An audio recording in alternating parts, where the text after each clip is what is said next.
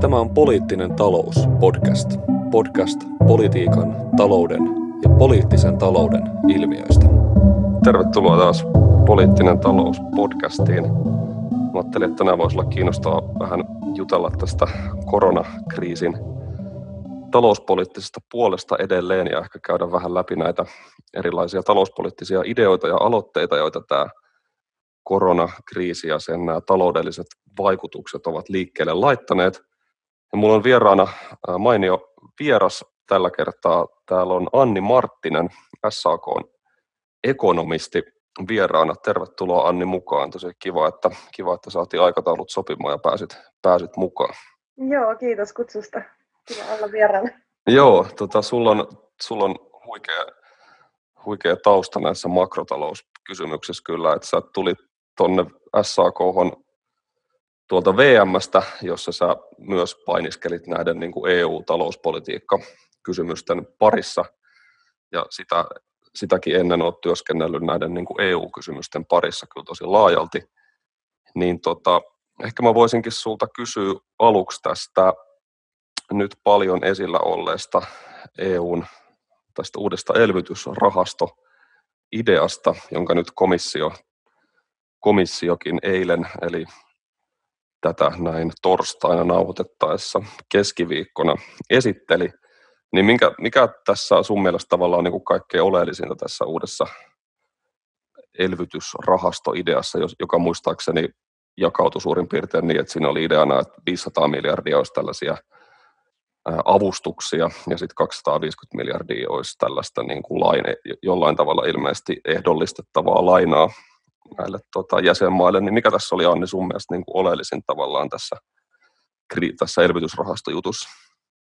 No mun mielestä ehdottomasti se, että päästiin sopuun ylipäätään, että tämä elvytysrahastokeskusteluhan kesti monia viikkoja ja se oli aikamoista niin kuin jännitysnäytelmää sitä niin kuin seurata vierestä, että missä vaiheessa päästään sopuun ja minkälainen siitä tulee. Että, että olihan se niin kuin mielenkiintoista seurata, kun nämä, miten tämä nuuka nelikko niin sanotusti, eli nämä frugaalit, Itävalta, Hollanti, Ruotsi, Tanska, kuinka tavallaan kireät vaatimukset heillä oli ja se, että niin kuin oli vaatimukset, että, että ei annettaisi ollenkaan tukia. Mm. Ja sitten oli tämä Ranska, Saksa, akseli Etelä, Espanja ja Italia, jotka sitten taas halusivat niin pelkästään tukia. Niin oli se niin kuin, mulla ainakin niin tosi positiivinen yllätys, että ehkä vähän jopa semmoisesta niin kuin, äh, mitä, mitä ei odotettu tai semmoinen niin positiivinen yllätys, että odotusten yläpäässä oli ehdottomasti tämä, tämä tota, paketti. että siitä tuli tosiaan niin kuin suurempi, mitä se Saksa, Saksa, Ranska, Merkelin ja Macronin ehdotus oli, se oli 500 miljardia silloin. Mm. Nythän tästä tuli just se, niin kuin sä sanoit, 750 miljardia ja vielä niin kuin tuki päässä oli se paino. Että tota, mielenkiintoistahan on sitten saa nähdä, että miten, miten nämä maat pääsee, pääsee tästä sitten lopulta kuitenkin sopuun. Ja tota, se toinen, toinen osa, mikä tässä oli, oli sitten niin kuin ehkä juurikin tämä, että sitä budjettia nostettiin hieman ja se, miten tota komissio ehdotti, että näitä omia varoja tullaan nostamaan ja tullaan ehkä todennäköisesti keräämään ympäristö- ja digiveroja. Ja tässä tulee moni, moni myös tämmöisiä niin perustuslaillisia kysymyksiä tai näitä perussopimus, perussopimuskysymyksiä, että saa nähdä, miten näitä saadaan sitten niin kuin muutettua. Ja sitten vielä lisäksi ehkä kolmantena tämä yhteisvelka, joka paljon puhuttiin just tällä koronakriisin alussakin, niin että EU tulee nyt nostaa tämän budjetin kautta yhteis, yhteisvelkaa niin, että miten tämä sopii näiden sopimusten kanssa, kanssa yhteen. Että itse mä kyllä näen, että, että on niin kuin tämän kriisin vaatiman tilanteen mukaan täytyy nimenomaan niin kuin näitä perussopimuksia vähän soveltaa, että se kysymyksiä tulee kyllä, tulee kyllä eteen nyt tässä, kun 18.6. on sitten tämä neuvoston kokous, että siihen asti on muutama viikko aikaa vääntää. Niinpä. Tota, miten sä, toihan nyt näyttää just siltä, että tai tästä on esitetty aika jotenkin eriäviäkin arvioita niin kuin ihan asiantuntijoidenkin toimesta, että mun mielestä mm. jotkut on esittäneet sellaisia näkemyksiä, että olisi tavallaan aika suoraankin jotenkin ristiriidassa näiden EU-perussoppareiden kanssa ja muun muassa just näiden tämän Euroopan yhteisen velan kieltävien sopimusten kautta tai tämän, että Eurooppa tai että Euroopassa EU-budjetin pitäisi olla tasapainossa ja näin poispäin. Mutta näet sä kuitenkin tosiaan, että sit tällaisen kriisin hetkellä tässä pystytään jonkinlaisilla tällä ehkä EU, tai tällä niin kuin EUlle tyypillisillä justeerauksilla ikään kuin sovittamaan tämä, tämä uusi elvytysrahasto myös nä, näihin niin kuin EU-perussopimuksiin, vai miltä? Tietysti sun, sun niin kuin tausta on tavallaan enemmän varmaan niin kuin ekonomistitausta, mm. mutta totta kai sä oot niin pitkään näitä juttuja seurannut, niin mitä, mitä sä niin kuin tästä kysymyksestä ajattelet? No, niin kuin sä sanoit, mun mielestä on aika oleellinen, oleellinen kohta tavallaan toi, että EUlle tyypillisillä tavalla. Sehän se niin kuin nimenomaan on, että näitä sääntöjä on ollut vaikka kuinka pitkään ja kun miettii jotain näitä velka- ja alijäämärajoitteita, että miten niitä on noudatettu ja miten jotain niin bailout-kieltoa ollaan noudatettu, niin siis nimenomaan ehkä just nämä kriisitilanteet vaatii tämmöistä soveltamista ja otetaan niin kuin viime finanssikriisinkin aikaan niin pieniä askelia kohti sitä niin kuin liittovaltiota ja vähän ehkä tällainen niin kyseenalaisin metodein. Mun mielestä olikohan se Antti Ronkainen, joka tuossa Twitterissä eilen tai muutama päivä sitten sanoi, että ehkä niin kuin parempi olisi oikeasti avata nämä säännökset ja rakentaa ne uudestaan, katsoa mikä siellä pätee vielä, mikä ei päde ja sitten ehkä niin kuin rakentaa niitä uudestaan sen sijaan, että meillä on joku perussopimus, joka ei oikeasti sovellu enää tähän maailmaan. Mm. Mm. Joo, niinpä. Kyllähän tässä jotenkin tavallaan tuntuu, että se perusongelma vähän, niin kuin jonka ympärillä tässä koko ajan pyöritään, tuntuu jotenkin olevan se, että tämä on rakennettu tällä tavalla ikään kuin sääntöperusteiseksi tämä järjestelmä – mutta sitten jollain tavalla finanssikriisin jälkeen varsinkin tuntuu siltä, että tämmöinen jotenkin reaalitaloudellinen tule, todellisuus on törmännyt aika kovaa tähän sääntöperusteisuuteen, ja sitten sitä on tällaisilla jatkuvilla vähän niin kuin ad hoc mekanismeilla jouduttu, jouduttu paikkaamaan ja sivuuttamaan niitä sääntöjä, mutta silti me ei oikein niin kuin olla halukkaita nostamaan just niin kuin sanoit, sitä isoa niin kuin kissaa siihen pöydälle, mm. että että pitäisikö meidän nyt oikeasti käydä niin kuin joku semmoinen perustava niin kuin poliittinen ja demokraattinen niin kuin debatti tästä sääntökehikosta, jotta voitaisiin oikeasti katsoa niitä vaihtoehtoja ja että se ei etenisi niin kuin kuvasit, vaikka, vaikka sillä voi esittää, silloin niin kuin voi esittää hyviä paitsi niin kuin poliittisia, niin taloudellisia perusteluja tälle yhteisvastuun lisäämiselle, ja ehkä mä itse ainakin ajattelen, että se voi olla niin kuin toivottavakin suunta, mm. mutta onhan tämä koko ajan semmoinen jotenkin politiikan ja demokratiankin kannalta aika hyhmäinen tilanne, että tämä just niin kuin tuossa sanoit, niin etenee tavallaan niin kuin vaivihkaisesti tämä yhteisvastuun lisääminen. Joo, sehän on niin kuin iso, iso kysymys just tavallaan, että mille sille perusteille tämä EU ja emu rakennettiin silloin ja mitä silloin ajateltiin, että minkälainen tavallaan rahaliitto tästä tulee ja miten rakennettiin tämä niin kuin rahajärjestelmä euron, euron ympärille ja tämä keskuspankkijärjestelmä, niin ainakin itse mitä, mitä niin kuin on seurannut ja lukenut niin kuin esimerkiksi optimaalisen valuutta-alueen teoriasta, niin tämmöinen ilman, ilman fiskaaliunionia ja valuuttaunioni on aika, aika heikko ja se on nyt saatu niin kuin huomata kyllä finanssikriisin ja nyt tämän koronakriisin aikaa.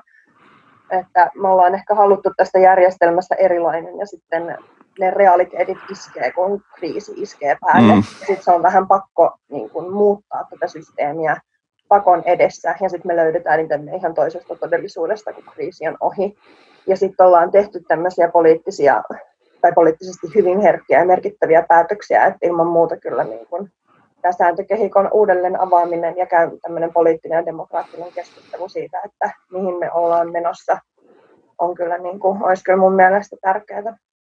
Kyllä, koska tässä on tavallaan huvittavia, eikä ehkä niinkään huvittavia, vaan arveluttaviakin tasoja jollain tavalla tässä keskustelussa, että se on niin kuin ilmeistä, että tämä yhteisvastuu jollain tavalla etenee paitsi näiden uusien kriisimekanismien, niin sitten varsinkin erityisesti tuon niin kuin Euroopan keskuspankin toiminnan kautta, mutta sitten tavallaan tuntuu siltä, että niin kuin jos kuuntelee vaikka meidän valtiovarainministerin Katri Kulmunin esityksiä tästä, niin edelleen se on tavallaan jotenkin, on se fraasi on kuitenkin tosi vahvasti se, että kukin maa hoitaa tässä niin kuin omaa, vastaa omasta taloudestaan, tai että se on jotenkin semmoinen keskeinen argumentti, millä tätä, vaikkapa tätä ehdollis, ehdollisuutta, joka, jota näihin tukipaketteja halutaan Suomen osalta ainakin jossain määrin lisätä, niin myydään. Sitten mä vaan rupesin miettimään, mä haluaisin itse asiassa sulta tätä kysyä, että miten sä, miten sä niin näet tuon kysymyksen siitä, että miten tämmöisessä yhteisvaluutassa, jossa meillä kuitenkin on ihan toisenlainen se talouspoliittinen liikkumavara, kuin jos me toimittaisiin vaikka omalla valuutalla, niin miten sä näet tämmöisen kysymyksen siitä, että miten se tavallaan voi edes tarkoittaa se, että, että kukin maa hoitaa omaa talouttaan, tai tämmöinen vähän, tämmöinen vähän erikoinen kysymys, mutta mä rupet, jotenkin rupesi mietittämään tämä, kun mä kuuntelen tota, tota puhetta tuosta, niin mit, mitä se, mitä, miten, se, niin kuin, miten sitä pitäisi lähestyä sitä ajatusta tästä, että voiko sitä ylipäänsä tämmöisessä yhteisvaluutassa jotenkin ajatella, että no kukin maa nyt vaan jotenkin vastaa tässä omasta taloudestaan, vai pitäisikö jotenkin ehkä käsitellä vähän silleen nyansoidummin tätä juttua? Joo, siis ei voi ajatella. että on niin kuin ihan, ei, ei, ei mitenkään voi. Että niin. Tavallaan sittenhän me ajateltaisiin myöskin, että esimerkiksi Kiinassa maakunnat hoitaisi täysin omaa talouttaan tai että Yhdysvalloissa ei olisi minkäänlaista niin kuin kansallista taloudenhoitoa tai keskuspankkia tai ää, niin kuin finanssipolitiikkaa. Et, et se on mun mielestä ollut niin kuin siitä asti, kun olen niin kuin itse taloustiedettä lukenut ja niin kuin ihan lukiossa asti niin ollut mun mielestä niin kuin outo kysymys siitä, että miten, miten voidaan olla samassa valuutassa ja ajatella tavallaan talousalueita erilaisina. Et mun mielestä tämä keskustelu siitä, että kukin valtio vastaa omasta taloudestaan, siis mä ymmärrän sen logiikan sen takana, mm. että, että ei voi olla tavallaan yksi sääntökehikko ja sitten kaksi erilaista tulkintaa niistä säännöistä. Että sehän siinä niin kuin on se iso ongelma ja niin kuin rakenteellinen ongelma, että jotkut tulkitsee ja soveltaa sääntöjä vähän eri tavalla ja sitten ei ole oikeastaan minkäänlaista luottamusta tai uskottavuutta sille koko EUn sääntökehikolle. Mutta tämä esimerkiksi Kulmunin ajatus siitä, että kun jokainen maksaa niin omista, omista niin kuin laskuistaan tai esimerkiksi kriisissä, joka koskee koko EUta ja on niin kuin hyvin, hyvin niin kuin, rankka kokemus koko euroalueelle, niin, niin ei, ei se, se on hyvin niin kuin lyhytnäköistä ajatella että, että tavallaan että tämä lasku maksetaan jokaisen, niin kuin, totta, kai, totta kai kaikki niin kuin, haluaa sen, että tavallaan talous lähtee takaisin kasvuun ja sitten pystytään maksamaan nämä velat takaisin, mutta, mutta se on mun mielestä hyvin lyhytnäköistä ja tavallaan ajattelu siitä, että nyt on niin kuin pakko lähteä kiristämään pussia jo tässä vaiheessa, että ettei Suomi vaan lähde maksamaan, niin se on mun mielestä jotenkin niin kuin kummallinen, kummallinen ja niin kuin, no, niin kummallinen ajattelutapa. niin, niin, että jollain tavalla me edelleen halutaan ainakin julkisesti keskustella tästä talouspolitiikasta myös niin kuin EU-tasolla. Tämä on ehkä niin kuin yksinkertaistus ja tietenkään en tätä ehkä niin jotenkin ei ekonomistina tavallaan niin sofistikoituneesti ymmärrä, mutta edelleen tämmöisellä vähän niin, jotenkin tämmöisellä talonpoikaisella tasolla, että, me, että siitä huolimatta, että meillä on yhteinen valuutta, joka tuo tähän todellisuuteen ihan niin kuin uudenlaisia elementtejä, niin me tavallaan halutaan kuvitella, että ikään kuin joka, jokaisella ta, jollain tavalla valtiolla tässä eurojärjestelmässä on se oma joku semmoinen kassansa, josta, mm. josta, josta me sitten, josta sitten rahaa sinne, sinne niin kuin yhteiseen pottiin jaetaan. Et, et kyllähän tämä niin kuin pitäisi jollain tavalla pystyä myös semmoisella poliittisella tasolla niin kuin erilaisten vaihtoehtojen kautta niin kuin ihan uudella tavalla jäsentään tätä keskustelua. Että ehkä että me päästäisiin vähän niin kuin eteenpäin tästä, että mm. et, et, mit, et millä tavalla me halutaan, että integraatio niin kuin etenee tai minkälaisia, minkälaisia demokraattisia vaihtoehtoja, minkälaisia poliittisia vaihtoehtoja siinä pöydällä on. Niin mun mielestä, mä oon niin kuin sanonut tässä vähän hetken aikaa jo, että me ollaan semmoisessa oudossa euro-emu-limbossa, että se, mihin, miten me ollaan rakennettu tämä, niin se on ollut niin kuin jo siitä lähtien niin kuin keskeneräinen, että, että se niin kuin ylipäätänsä, miten valuutta-alueen pitäisi toimia, niin kuin pitäisi olla tämmöinen niin kuin kriisi, kriisirahasto, mikä nyt totta kai meille niin kuin hyvin pitkän byrokraattisen prosessin jälkeen niin muodollisesti synnytettiin, mutta että pitäisi olla niin kuin fiskaaliunioni, jotta näistä kriisitilanteista päästäisiin eteenpäin. Ja sitten se toinen kysymys on tavallaan se, että jos, jotta me päästään tästä kummallisesta limbosta pois, niin se on joko tavallaan pitää valita se suunta, että halutaanko me, että tavallaan euroalue hajoaa, vai liikutaanko me sitä liittovaltiota päin, mitä me nyt näytetään niin menevän jokaisen niin kriisin, kriisin jälkeen pienin askelin. Niin kuin pimennossa. Että mun mielestä just tämä, että puhutaan siitä, että jokainen valtio vastaa omasta taloudestaan ja sitten koitetaan pysytellä vähän niin kuin tämmöisen niin kuin pelastusrenkaan varassa pinnalla tässä euroalueella, niin se, se ei kyllä tule kestämään pitkään. Mm, joo, mä oon kyllä samaa mieltä, että, että tässä on niin kuin moni hassui, hassuja sellaisia elementtejä. Mä eilenkin tätä itse asiassa mietin, että sitä usein aika refleksiomaisesti sit ajatellaan, että varmaan poliitikkoja, ehkä se on varmaan tämä, elementti, jonka perussuomalaiset on ja heidän nousunsa on viimeisten runsaan kymmenen vuoden aikana tuoneet tähän keskusteluun, että ajatellaan, että kaikki sellainen yhteisvastuun tai sen eurooppalaisen talousintegraation jotenkin semmoinen julkinen edistäminen tai sen niin kuin julkinen kannattaminen niin kuin väistämättä ruokkisi sitä eurovastaisuutta ja sitä sellaista näitä populistiseksi nimettyjä liikkeitä. Ja voihan se tietysti olla näin, mutta sitten toisaalta, mitä olisi kiinnostavaa kuulla sunkin näkemys niin tästä, että sitten toisaalta jos miettii vaikka tätä Euroopan poliittista ja taloudellista kehitystä finanssi- ja eurokriisin jälkeen, niin eikö voi esittää toisaalta niin päinvastaisenkin argumentin, että se on nimenomaan ollut toi, toi limbo, jonka sä hyvin tuossa kuvasit, joka on, joka on tavallaan rampauttanut tätä Euroopan talouskasvua ja heikentänyt työllisyyttä ja johtanut kaikenlaiseen niin kuin sosiaaliseen näköalattomuuteen ja joka on sitä kautta voimistanut näitä erilaisia ää, ja tavallaan tällaisia anti-establishment-liikkeitä eri puolilla Eurooppaa, lisännyt tätä eurovastaisuutta, niin mutta mut silti jollain tavalla me nähdään, että se on aino, ainoastaan tämmöiset julkiset kannanotot vaikka liittovaltiosuuntaan menemisestä, jonkun eurooppalaisen yhteisvastuun lisäämisestä, niin ainoastaan ne on tavallaan niitä, jotka ruokkii tätä populistista liikehdintää tai näin. Et kuka ei oikein uskalla tavallaan sanoa sitä, että, että okei, että nyt tehdään tästä jotenkin tästä eurosta niin kuin toimivampi. Niin. niin, siis toi on, toi on tosi hyvä kysymys ja siis nimenomaan mä näen sen, että mikä meni tavallaan tuossa viime kriisin, finanssikriisin aikaan väärin, oli just se, että alettiin niin vaatimaan etelävaltioilta niitä rankkoja sopeutustoimia, mikä niin kuin aiheutti sellaisen talouden sakkaamisen tosi pitkäksi aikaa. Ja sitten tavallaan se just juurikin se niin kuin puhe siitä, että meillä on tavallaan tämmöisiä niin kuin pelastuspaketteja ja pohjainen pelastaa etelän. Että koko tämä tavallaan euron narratiivi ja se niin kuin paradigma, miten me puhutaan tästä alueesta, niin se niin kuin kertoo jo näistä tavallaan niin kuin kulttuurillisista eroista.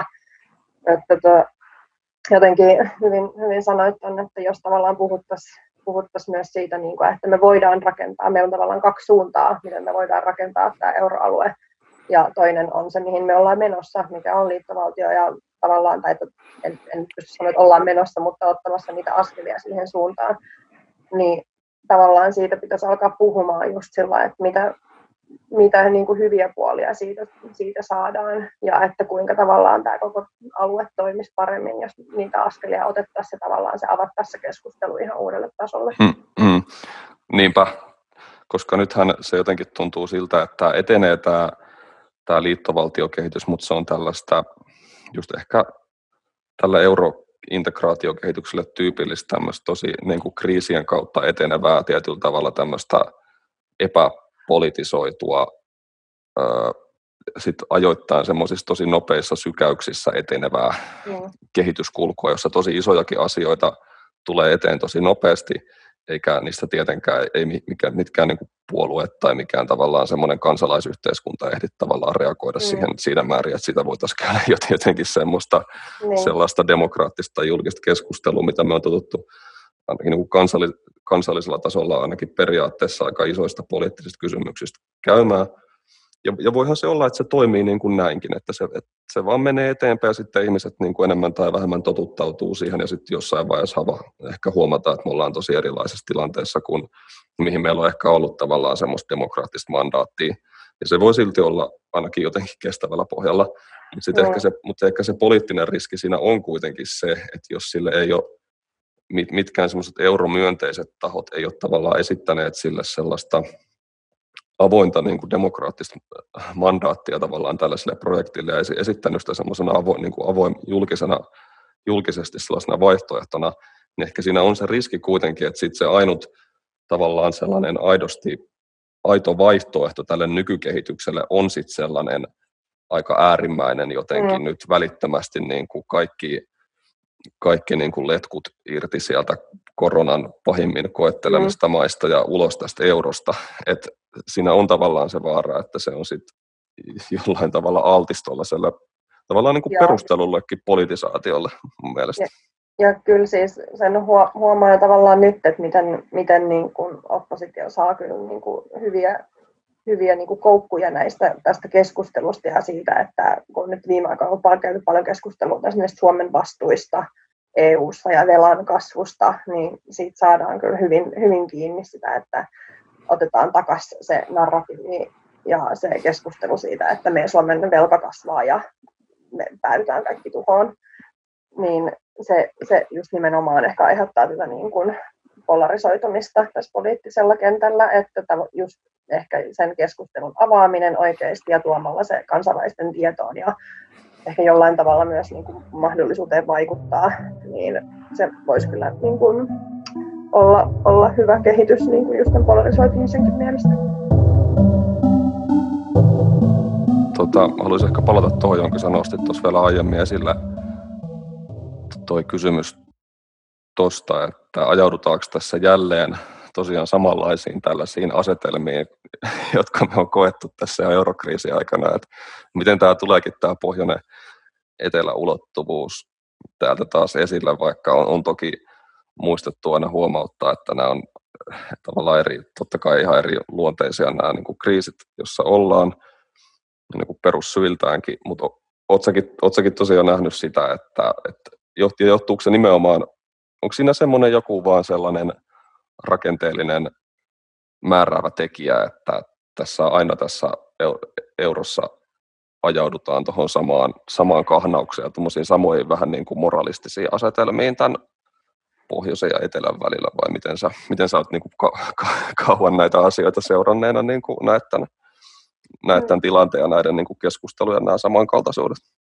No ihan siis, ähm, jos lähtee jostain niin kuin taloustieteen perusteista, niin sehän niin kuin jo rakenteellisesti äh, emulla, eli niin kuin Euroopan raha- ja talousliitolla on ongelmia sen kanssa, että miten nämä taloudet, esimerkiksi etelävaltiot ja pohjois- pohjoisvaltiot, niin on ylipäätänsä rakentunut, minkälaista, mitä siellä tuotetaan ja onko se niin kuin pääoma- vai työvoimavaltainen valtainen valtio mm. ja sitten niin kuin myöskin se, että miten, miten se julkinen talous on siellä niin kuin rakentunut, että miten esimerkiksi tämmöiset shokit, kysyntäshokit niin vaikuttaa, niin nämä tämmöiset, tavallaan tämä koko Euroopan kohesio- ja lähentymispolitiikkahan on ollut pyrkimystä sille, että taloudet tavallaan lähentyisi toisiaan ja pyrittäisiin semmoiseen niin palkkatasapainoon, että et koko aikahan on pyrkimystä siitä, että tämä talousalue lähentyisi ja muuttuisi niin kuin samankaltaisemmaksi, mutta ei se nyt ihan, ihan niin ole mennyt. että tosiaan niin tota, tämä, sen takia se tuntuu aina vähän niin kuin valahtavan siihen, että meillä on erilaisia, erilaisia talouksia ja sitten se niin kuin lisää sitä ehkä kulttuurillista eroa että ei niin kuin pohjoiset välttämättä, pohjoiset noudattaa sääntöjä äh, niin kuin hyvin tiukastikin ja sitten on etelävaltiot, jotka ehkä vähän löyhemmin. Että kyllä sen on niin kuin ihan huomannut tuolla, niin kuin, kun on tavallaan virkamiehenä ollut näissä keskusteluissakin, niin että on semmoista niin kuin eroa ja eri näkemyksiä. Et sen takia näitä blokkeja syntyy, mikä on kyllä niin kuin aika vaarallistakin näissä niin kuin kriisitilanteissa. Mm, niinpä. Tota, Miten sitten, miten nyt pitäisi ajatella tästä niin kuin Euroopan keskuspankin roolista, joka on tietysti tavallaan muiden keskuspankkien tavoin varmaan kasvanut tässä finanssikriisin ja eurokriisin jälkeen, mutta onko tämä onko tämä nykyinen kriisi sun mielestä entisestään jollain tavalla kiihdyttänyt tätä keskuspankkien valta-asemaa tai keskuspankkien voimaa niin kuin maailman, maailman taloudessa, vai miten sä, miten sä näet tämän, tämän kysymyksen? No siis onhan, onhan ilman muuta, että tavallaan kun keskuspankki riippuen siitä, että missä maassa ja missä valtiossa toimii, niin pystyy, pystyy auttamaan rahallisesti ja niin kuin myöskin painamaan rahaa esimerkiksi Hongkongissa ja Jenkeissä ja Iso-Britanniassa on harjoitettu tämmöistä helikopterirahaa, jota sitten taas meillä, kun meillä on keskuspankki, joka perussopimuksen mukaan ei voi rahoittaa valtioita, mutta tekee sen tällainen epäsuorasti mm, mm. ostamalla mm. näitä valtiolainoja jälkimarkkinoilta. Että tavallaan se koko keskuspankin tai EKPn rooli on rakentunut sille, että, että markkinat luottaa, että EKP pelastaa, niin meillä on tämmöinen epäsuora bailout. Siis Kyllä. Ja sillä se, niin kun, no se roolihan on kasvanut merkittävästi silloin jo niin kuin finanssikriisin jälkeen, kun näitä osto-ohjelmia alettiin tekemään. Ja mun mielestä se on niin kuin ehkä seurausta just nimenomaan siitä, että meillä on tämmöinen instituutio, jossa jokainen maa on tavallaan niin kuin omistajana, jäsenenä. Ja se on vähän niin kuin, siis se on kuitenkin vähän ehkä epädemokraattinen instituutio, mutta siellä pystytään niin kuin tekemään päätöksiä nopeasti. Ja sitten EKP on ollut niin kuin tässä kriisin aikana yksi niin kuin nopeiten nopeiten toimivia elimiä esimerkiksi perustamalla tämän uh, Pandemic Emergency Purchase Programmin, eli oliko se 750 miljardia osto-ohjelmaa näitä valtiolainoja ja muitakin velkakirjoja ostamalla ja sysäämällä likviditeettiä takaisin markkinoille, niin että EKP on toiminut nopeasti ja hyvin, mutta sitten mitä niin Lagardekin on sanonut, että ei tämä tavallaan rahapolitiikalla eläminen ei, ei niin johda pitkälle, että kyllä sitä niin yhteistä finanssipolitiikkaakin tarvitaan. Että tosiaan kyllä niin EKPn rooli on ollut, on ollut jo finanssikriisin jälkeen ja edelleenkin aika suuri. Mm. Eikö tuossa eikö tuossa tavallaan, olisikin hauska kuulla, miten sä ajattelet tästä, että miten mä oon tavallaan ymmärtänyt sen, että miten vaikka aikoinaan tätä keskuspankkien niin vahvaa itsenäisyyttä perusteltiin tavallaan sillä, että että poliitikolla saattaa olla tämmöinen myötäsyntyinen halu kasvattaa julkisia menoja ja kiihdyttää inflaatiota, ja sen takia me tarvitaan näitä itsenäisiä keskuspankkeja, jotka pystyy sitten olemaan siinä niin kuin stopparina ja, ja vahtimaan tavallaan tai pitämään näitä, näitä tota, löyhä moraalisia poliitikkoja niin kuin liassa. Mutta eikö tässä on nyt jotenkin vähän päinvastainen tilanne, että poliitikot ei halua yhtään jotenkin käyttää sitä finanssipolitiikkaa enemmän, enemmän kuin on tarpeen jostain mm. syystä. Ja sitten se pitää olla se keskuspankin, pitää olla tavallaan se taho, joka jotenkin yrittää saada sitä talouden toimeliaisuutta ja edes sitä niin kuin minimaalista inflaatiota niin kuin liikkeellä jollain tavalla. Niin miten tämä on niin kuin kääntynyt, miten tämä on kääntynyt tällä tavalla tämä asetelma? Joo, toi on jännä kysymys, koska mulkin siis koko mun todellisuushan on ollut sitä niin kuin deflaatiota ja stagnaatiota. Et mä en ole edes niin kuin, mä en ole täysikäinen semmoisella ajalla, että mä olisin niin kuin nähnyt jonkinlaista talouskasvua tai inflaatiota mm. ylipäätään. Et mun taloustieteen ura ja opetukset alkoi siitä, että miten, miten me nähdään talous, kun meillä on nollakorkotilanne ja keskuspankki on käyttänyt kaikki paukut että miten sitä, niin kuin, kuinka tärkeää se finanssipolitiikka silloin on ja kuinka EKP käyttää tavallaan tämmöistä epäsuoraa finanssipoliittista valtaa, niin mun on hirveän vaikea jotenkin asetella tota, tai vastata tähän kysymykseen, että miten se on kääntynyt näin, koska tämä on ollut mun todellisuus niin, aina. Niin. Mutta siis äh, näinhän, näinhän se on, että, että ennen on ollut ehkä inflaatiopelko suurempi, mitä se mitä se nyt on, että me ollaan kymmenen vuotta yritetty saada tavallaan talouskasvua, työllisyyttä ja inflaatiota nousuun ö, tuloksetta. Ja niin kuin ehkä näen sen myös sillä tavalla, että kun meillä on toi, toi pelkästään toi keskuspankkijärjestelmä, joka syöttää sitä rahaa pankkijärjestelmään ja finanssimarkkinoille, niin se on valitettavasti käynyt niin, kuin niin että nämä rahamarkkinat on paisunut ja se varallisuus on jäänyt osakemarkkinoille ja finanssimarkkinoille ja sitten sen niin rahan siirtyminen reaalitalouteen on sakannut. Et sen takia tässä vaiheessa just nimenomaan, kun keskuspankki ei oikeastaan voi hirveästi tehdä mitään, vaikka se koittaakin kaikkia tämmöisiä porkkanoita asettaa pankkilainoille alempaa korkoa ja ö, kannustimia siihen, että, että niin kuin lainoja saataisiin reaalitalouteen tai, ja, ja investoinnit nousuun, niin tota, se, se järjestelmä on aika heikko ja ne mekanismit, välitysmekanismit on, on jotenkin niin osoittautunut tässä kymmenen vuoden aikana aika toimettomaksi. Et sen takia on niin kuin ehkä puhuttu just tästä keskuspankkirahoituksesta, että keskuspankki voisi rahoittaa valtioita ja tavallaan sillä finanssipolitiikalla sitten suoremmin niin kuin pystyttäisiin saamaan investoinnit ja ehkä kysyntäkin kasvuun. Ja, tästä, ja, ja tästäkö tavallaan tulee just se, tämä keskuspankkirienkin usein toistuva pyyntö, vähän jo tämmöinen epätoivonenkin pyyntö niille poliitikoille, että nyt pitäisi laittaa näitä julkisia investointeja ja tällaisia sinne oikeasti sinne tavallaan reaalitalouteen valuvia investointeja liikkeelle. Joo, ja siis nimenomaan just se, että, että keskuspankilla on rajalliset, rajalliset resurssit koittaa tavallaan saada sitä kysyntää, kysyntää kasvua ja niin kuin siirtymään tätä rahaa sinne reaalitalouteen, niin kyllä se ilman muuta on just se niin kuin finanssipolitiikka, jolla näitä niin kuin reaalisia investointeja ja, ja kysyntää, kysyntää saataisiin kasvuun.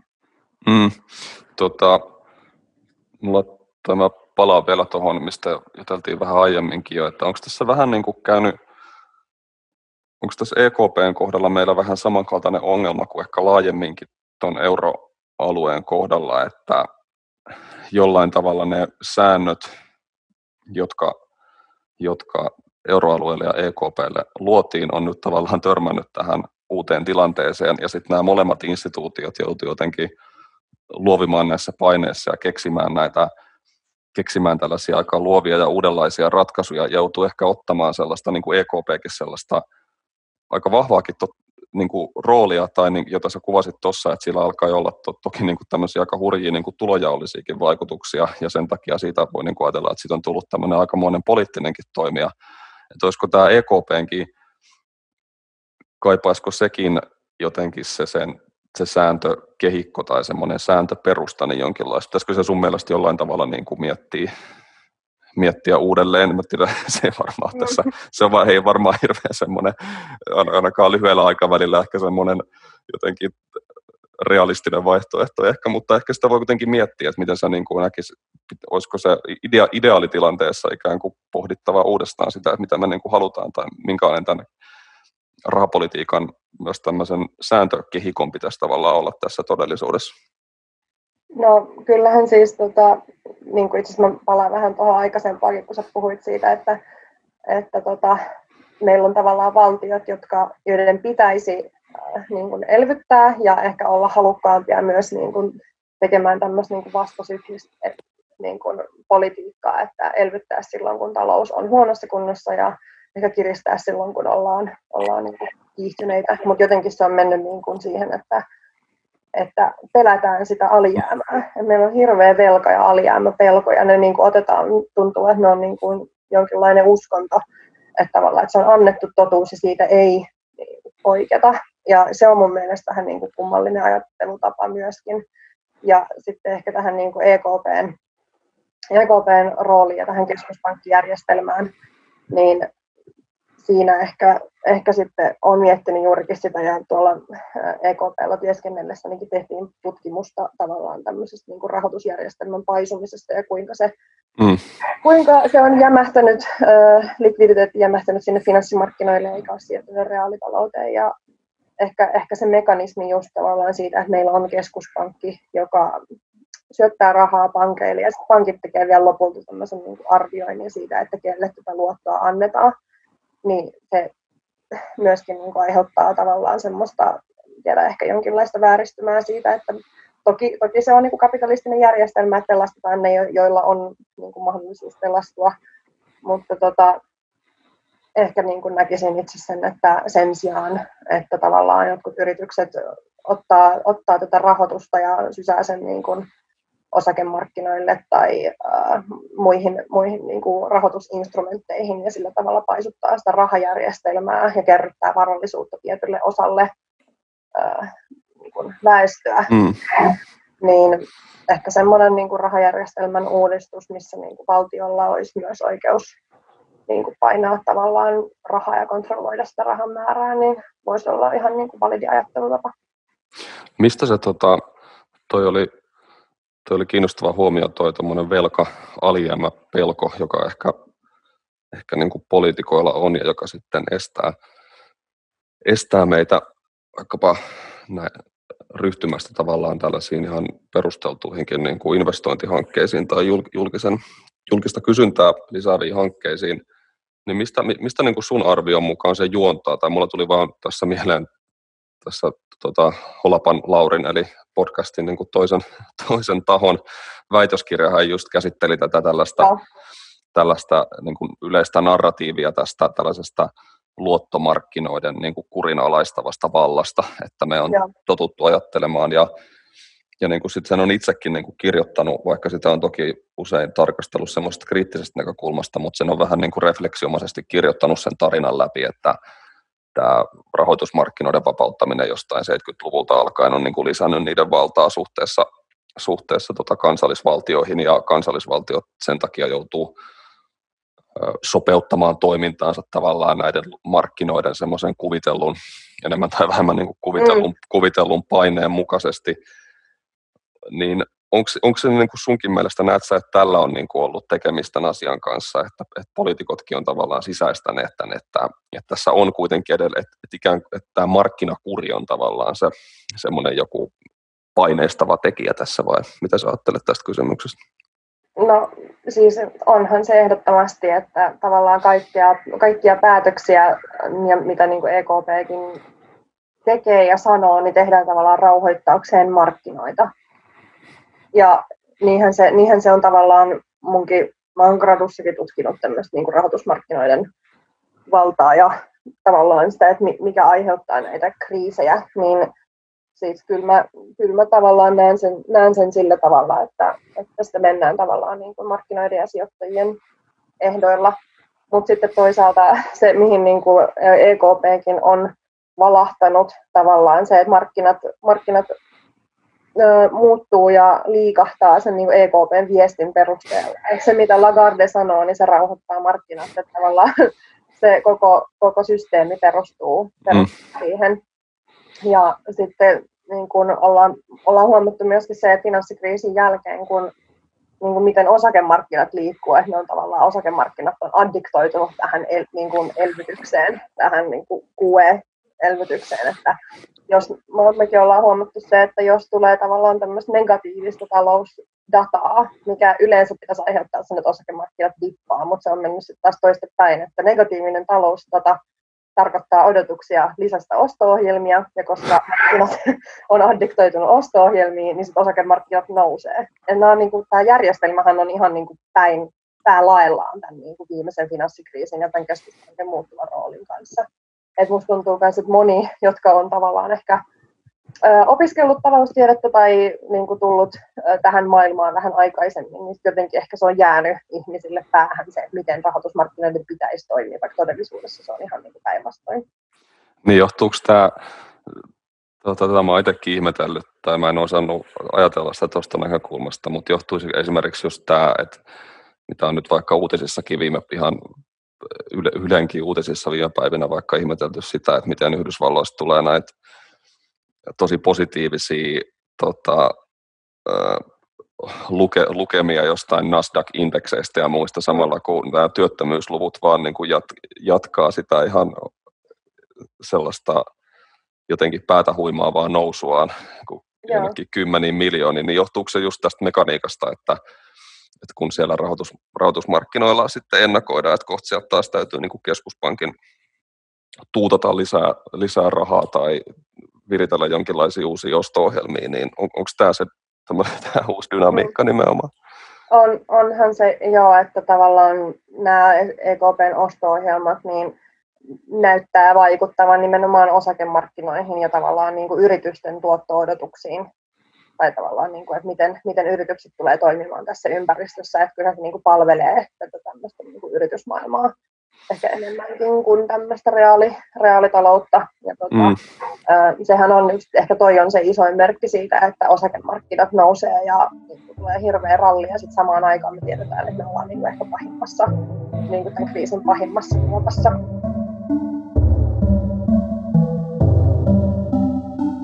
Palaan vielä hetkeksi tuohon markkinakurikysymykseen, koska se on mun mielestä kiinnostava ja tota, kuitenkin vaikuttaa tämän niin kuin finanssikriisin jälkeisessä ajassa ja just sen jälkeen, mitä vaikka EKPkin joutunut tekemään, kun se on joutunut tavallaan ottamaan tämän, tämän valtavan roolin tässä, äh, tässä Euroopan taloussysteemissä. Ja sitten silloin 2012 toki teki sen ratkaisevan peliliikkeen, että sitoutui sitten tarvittaessa rauhoittamaan, rauhoittamaan sitten rahoitusmarkkinoita näillä OMT-ohjelmilla ja näillä muilla, niin näetkö tavallaan, että, tästä, että niin kuin tämmöisestä markkinakurista on jollain tavalla silleen, siis tästä voidaan varmaan joskus myöhemminkin Laurin kanssakin keskustella, että missä määrin se on niin kuin, missä määrin sitä on niin kuin liio, liioteltu ylipäänsä, mutta että onko sitä niin kuin mitään, onko siitä tavallaan mitään jäljellä, ja jos niin no ehkä, ehkä, ehkä mä jätän sen kysymyksen tuohon, että mikä tämä tavallaan tämän niin kuin markkinakurimekaniikan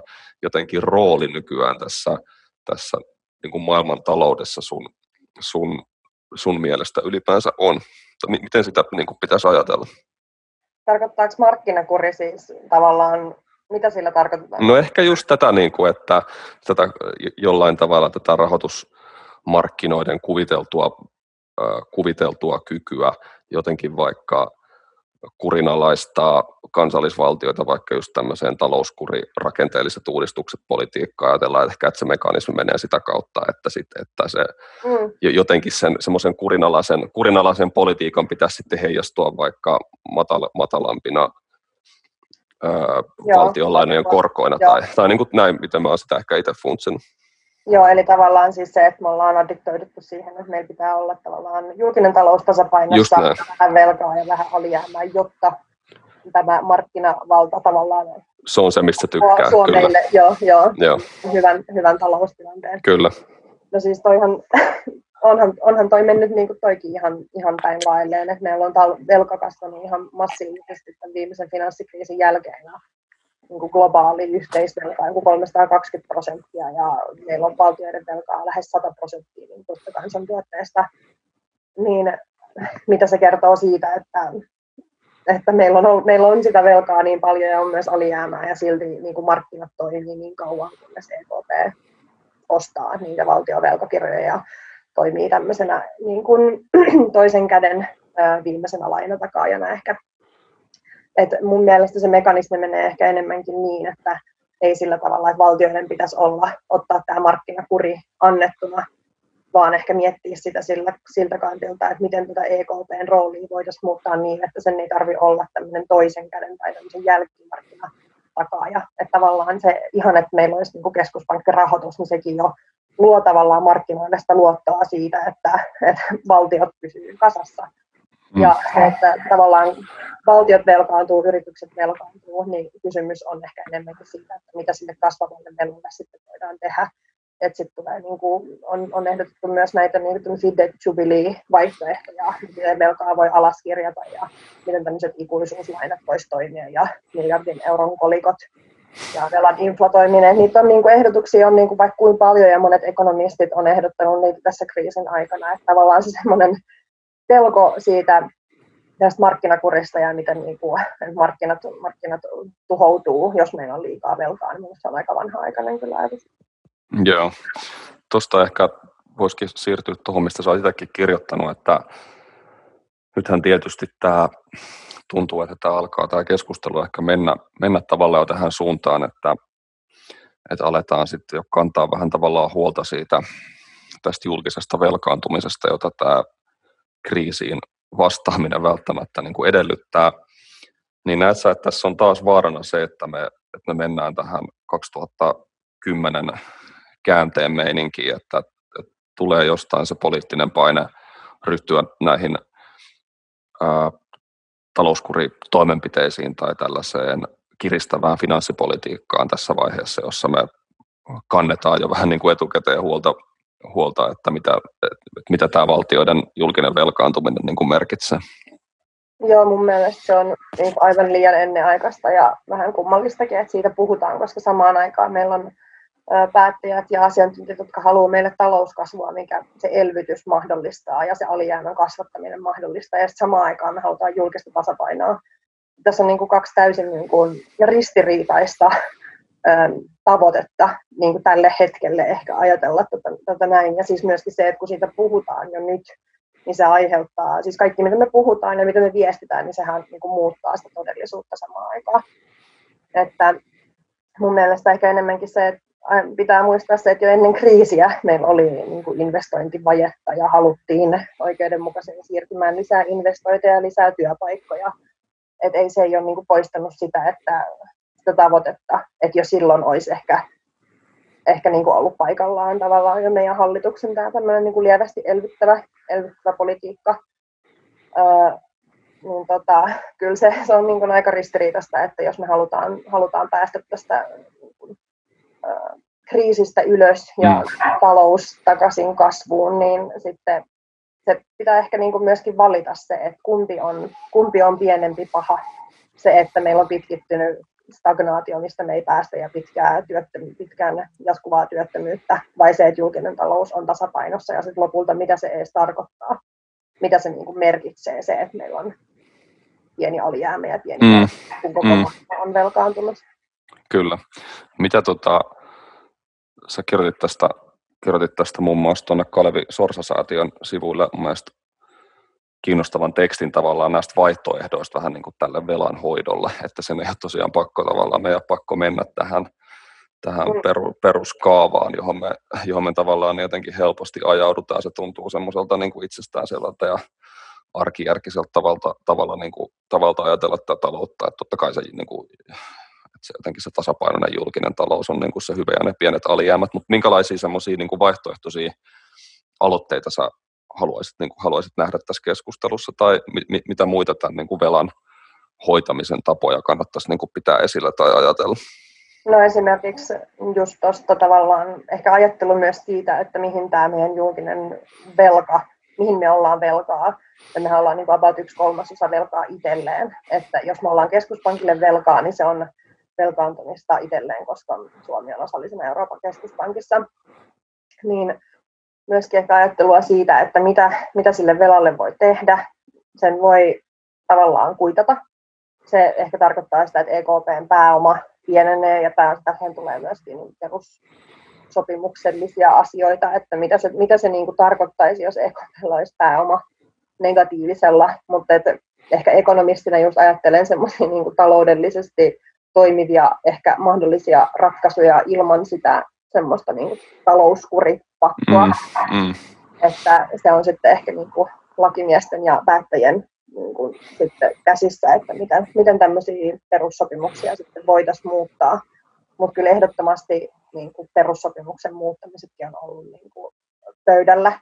Esimerkiksi just tämä, tämä tämmöinen niin kuin velan alaskirjaaminen. Sitten on ollut toisena vaihtoehtona nämä ikuisuuslainat, mitkä tavallaan sitten mahdollista sen, että jos EKP, EKP tavallaan laskisi liikkeelle näitä ikuisuuslainoja, niin niitä ei käytännössä pitäisi koskaan maksaa takaisin, mikä sitten niin kuin lisäisi tätä talouspoliittista tai finanssipoliittista liikkumavaraa. Sitten on vaihtoehtona myös niin kuin miljardin euron kolikko, jota tavallaan Euroopan keskuspankilla tai valtiolla on itse asiassa niin oikeus painaa kolikoita niin se, voi, se lisäisi myöskin sitten tätä finanssipoliittista liikkumavaraa. Mä en ole ihan siihen niin, kuin niin paljon perehtynyt, mutta, mutta se olisi mm. mahdollisuus. Sitten on myöskin niin kuin velkojen inflatoiminen, eli tavallaan sen niin kuin rahan, rahan arvon heikentäminen, mutta tota, nämäkin on aika tämmöisiä extreme, extreme vaihtoehtoja. Kyllä mä sanoisin, että velan alaskirjaaminen, ikuisuuslainat voisi olla oikeasti ihan, ihan potentiaalisia. Ja sitten myöskin niin kuin ajattelu siitä, että jo ennen kriisiä niin nämä EUn e mielivaltaiset rajat velasta ja alijäämästä, 60 prosenttia velkaa, 3 prosenttia alijäämää, niin että sopeutuuko ne nykymaailmaan enää. Että tavallaan näiden niin kuin velka- ja finanssipoliittisten raja-arvojen uudelleen avaaminen on ollut myös siis niin kuin noissa komission työryhmissä pöydällä jo ennen kriisiä. Et, et sen sen niin kuin prosessin jatkaminen ja näiden uudelleen tarkastaminen ja ehkä jopa niin kuin korkeamman velkatason hyväksyminen niin voi olla tavallaan tämä uusi suunta. Mm, nimenomaan, että se, siinä ehkä just tullaan tuohon vähän, mistä aiemmin keskusteltiin, että meidän täytyisi niin kuin käydä tavallaan se perusteellinen keskustelu siihen, että onko tämä, että onko nämä euron, mm. euron säännöt jotenkin enää yhtä tavallaan tämän taloudellisen todellisuuden kanssa ja mitä me, mitä me niin kuin halutaan tältä, mit, mitä me mm. halutaan tältä unionilta ja, ja sitten kun me ollaan ehkä päästy siitä jonkinlaiseen ideaalisesti jonkinlaiseen sopuun, niin minkälaiset, minkälaiseksi järjestelmä pitäisi sen mukaan tavallaan rakentaa. Mm. Tota, toi, miten sä sanoit, että sä et ole sit, sitä niin, niin perusteellisesti ehkä vielä myyrännyt tota kysymystä, mutta mun mielestä toi kolikko kysymys on aina tosi jännittävä, että miten se, miten se, niin kuin käytä, miten se käytännössä toimisi se, se, se tämä miljardin euron kolikkojuttu, että voisiko se oikeasti, onko se silleen, että kun Suomen, Suomen rahapajalla olisi täällä tai Suomen pankilla, kun se olisi sitten oikeus niin kuin painaa semmoinen nimellisarvolta jotenkin miljardin euron arvoinen kolikko vai miten se, miten se toimisi se homma? Joo, tämä oli mielenkiintoista, koska mä kävin tästä keskustelua muutaman suomalaisen ekonomistin kanssa silloin, kun tämä kriisi alkoi ja tämä miljardin euron kolikko nousi pöydälle, niin mäkin olin ihan sellainen, että miten tämä nyt oikeasti toimisi, onko tämä nyt ihan niin kuin huuhaata, mutta että ilmeisesti siis jos valtiolla on oikeus painaa tämmöisiä juhlakollikoita, niin jos se, jos, se, jos se painaa hyvin suuren kolikon, niin sitten se pystyy tavallaan vaihtaa sen keskuspankin kanssa. Niin, niin, okei. Okay. Se olisi kyllä tosi hieno. Niin. Eikö se aina Yhdysvalloissa käydä aina silloin tällä, eikö se ole tämä mint coin keskustelu? Eikö no. se ole just tämä, että siellä niin kuin olisi joku, en tiedä mitä, joku triljoonan dollarin vai mitä, kyllä. mitä iso kolikko siellä sitten aina kulloinkin halutaan painaa? Joo, se voisi olla sellainen koronajuhlakolikko. Korona, koronajuhlakolikko olisi kyllä hyvä.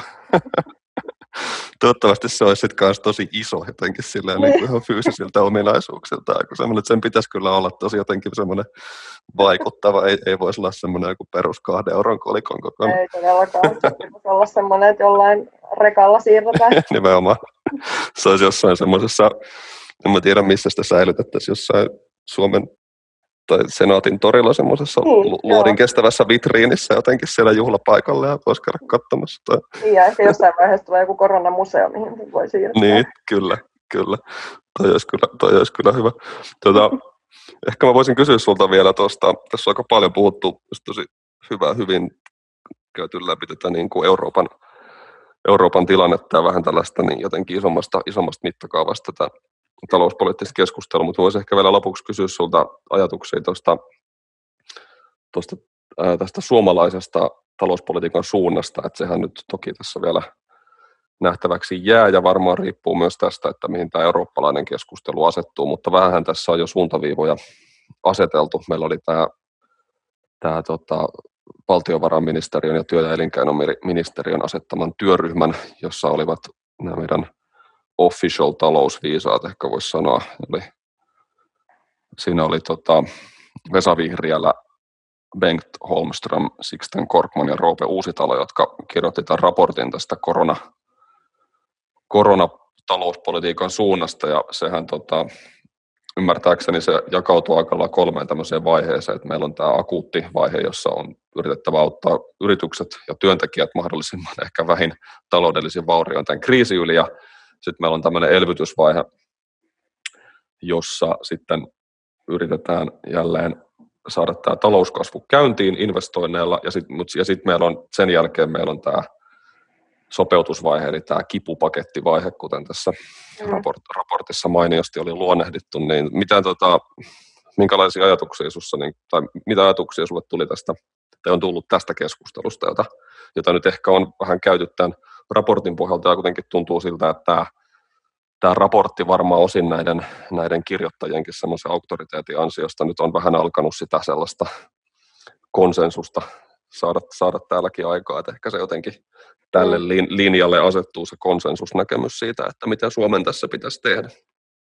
Joo, kyllähän se tota, ehkä, ehkä se raportti, kun se julkaistiin, niin oli myöskin, että ei ollut ihan niin pahimmasta päästä tavallaan niin kuin ehkä näistä, näiden sopeutustoimien osalta ja siitä niin kuin, olihan se kipupakettikin osaltaan niin kuin ehkä semmoinen valahdetaan siihen samaan vanhaan, mitä me ollaan niin kuin tehty jo aikaisemmin. Et mä ehkä olisin myös odottanut sitä vihreällä, joka myös kirjoitti näistä ikuisuuslainoista ja tästä keskuspankkirahoituksesta muutama viikko aikaisemmin, niin ehkä tavallaan olisin toivonut, että se keskustelu oltaisiin nostettu myöskin siihen raporttiin että muutenkin kun ekonomistit käyvät tätä näitä niin kuin velkajärjestelyjen vaihtoehtoisia ää, ratkaisuja on niin kuin käyty läpi ja on nostettu pöydälle, niin ehkä se, mitä on uupunut tästä niin kuin päättäjien keskustelusta, on, on just tämmöiset vaihtoehtoiset ratkaisut, että miten, miten se otetaan niin kuin tässä niin kuin poliittisessa keskustelussa annettuna niin kuin nimenomaan just tämä markkinakuripelko. Että ehkä olisin niin kuin toivonut siihen raporttiin tämmöistä vähän niin kuin uudenlaista avarampaa ajattelua tästä niin kuin velan ja alijäämän niin kuin todellisesta vaikutuksesta meidän talouteen.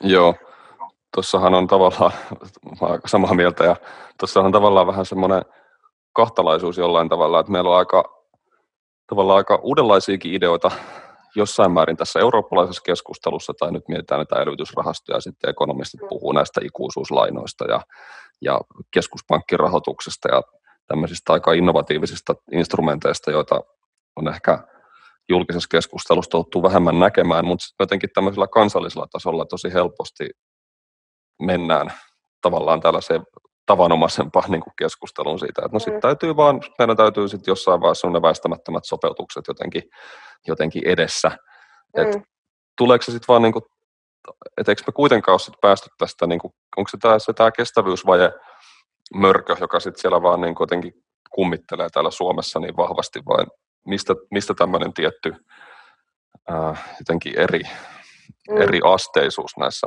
näissä keskusteluissa sun mielestä johtuu?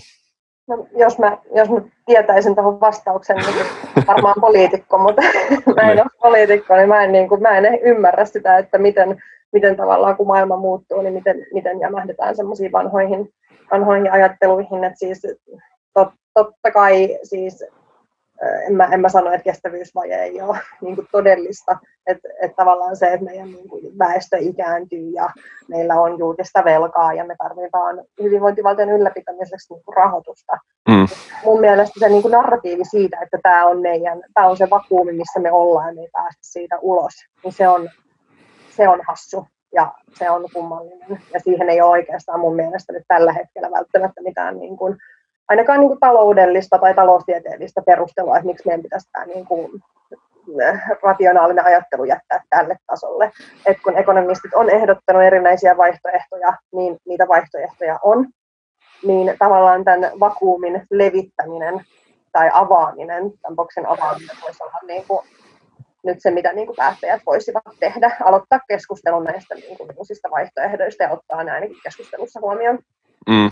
Ehkä se vaatisi just sitä, että täältä, tässä tullaan vähän siihen, mistä me tuossa aluksi juteltiin, että se vaatisi jotenkin, että meidän täytyisi kytkeä nämä näihin Eurooppa-tason kysymyksiin jotenkin, että, mm. että miten me niin kuin, millä tavalla me halutaan rahoittaa tätä hyvinvointivaltiota ja näin. Niin. Ja mistä, mistä se, jos me olet, se va, et, kun me ollaan tavallaan jotenkin tässä, että me halutaan edelleen jotenkin ajatella tätä suomalaista talouspolitiikkaa niin kuin tämmöisenä oman taloudenhoitona jollain mm. tavalla, ja sitten jotenkin erillinen kysymys tämä Eurooppa, niin eikö se, eikö se jollain tavalla vaatisi näiden kysymysten sellaista yhdistämistä tai semmoista uudelleen ajattelua jotenkin? Joo, ja mun mielestä se on ehkä myös, taas menee tähän niin kuin kummallisuuksiin, mitä mä, mä en niin kuin pääse myöskään siihen niin kuin ehkä ajatteluun kärryille, että me ajatellaan Suomea erillisenä Euroopasta, koska semmoista maailmaa ei enää ole. Niin mm. tavallaan siis, jotta me päästään niin kuin kiinni näihin näihin meidän mahdollisuuksiin tästä velan järjestelystä, niin pitää ehdottomasti ajatella niin kuin Suomea osana Eurooppaa ja osana jopa niin kuin globaalia järjestelmää. Mm, mm, niinpä, niinpä. Hei, tota, mun mielestä tässä on tullut jo kyllä tosi, tosi hyvä paketti tota, tota asiaa. Oliko, oliko sulla vielä Anni jotain, niin kuin, jota, jota haluaisit vielä käydä tässä läpi, tai tuliko mieleen jotain vielä, mikä olisi semmoista, semmoista niin kuin tärkeää kuulijoiden kannalta? No mun mielestä aika niin kuin kattavasti, aika kattavasti käytiin kaikki niin kuin tärkeät asiat läpi. Joo, kyllä. Nimenomaan, nimenomaan just tavallaan se, että, että päättäjät ja kansanedustajat niin pitää ehkä myös sen niin kuin omat korvat ja silmät auki, mitä maailmalla ja mitä niin kuin ekonomistit, mitä asiantuntijat puhuu, että välttäisi ehkä sen niin kuin menemästä semmoiseen niin kuin, lauma viettiin siitä, että on, on tämmöinen niin kuin tietynlainen ajattelu tästä niin kuin velan ja alijäämän kurimuksesta, että mietitään niitä uusia vaihtoehtoja, mm. sillä niin kuin kehittää ja ylläpitää meidän hyvinvointivaltio. Joo, toi laumavietti on hyvä, mm. hy, hyvä käsite kuvaamaan tota, kyllä, tosi hyvä. Hei, tota, kiitos, kiitos tosi paljon. Tämä oli tosi, tosi tota, avartava keskustelu ja aina itselle taas jotenkin Joo. avasi kyllä uusia kulmia ja toivottavasti, toivottavasti muillekin tosi kiva, että pääsit mukaan ja otetaan sut kyllä mielellään, jos vaan ehdit jossain vaiheessa tulla toistamiseenkin, niin voidaan sitten taas tehdä vähän katsausta, että missä mennään. Joo, kiitos paljon kutsusta. Joo, kiitos tosi paljon.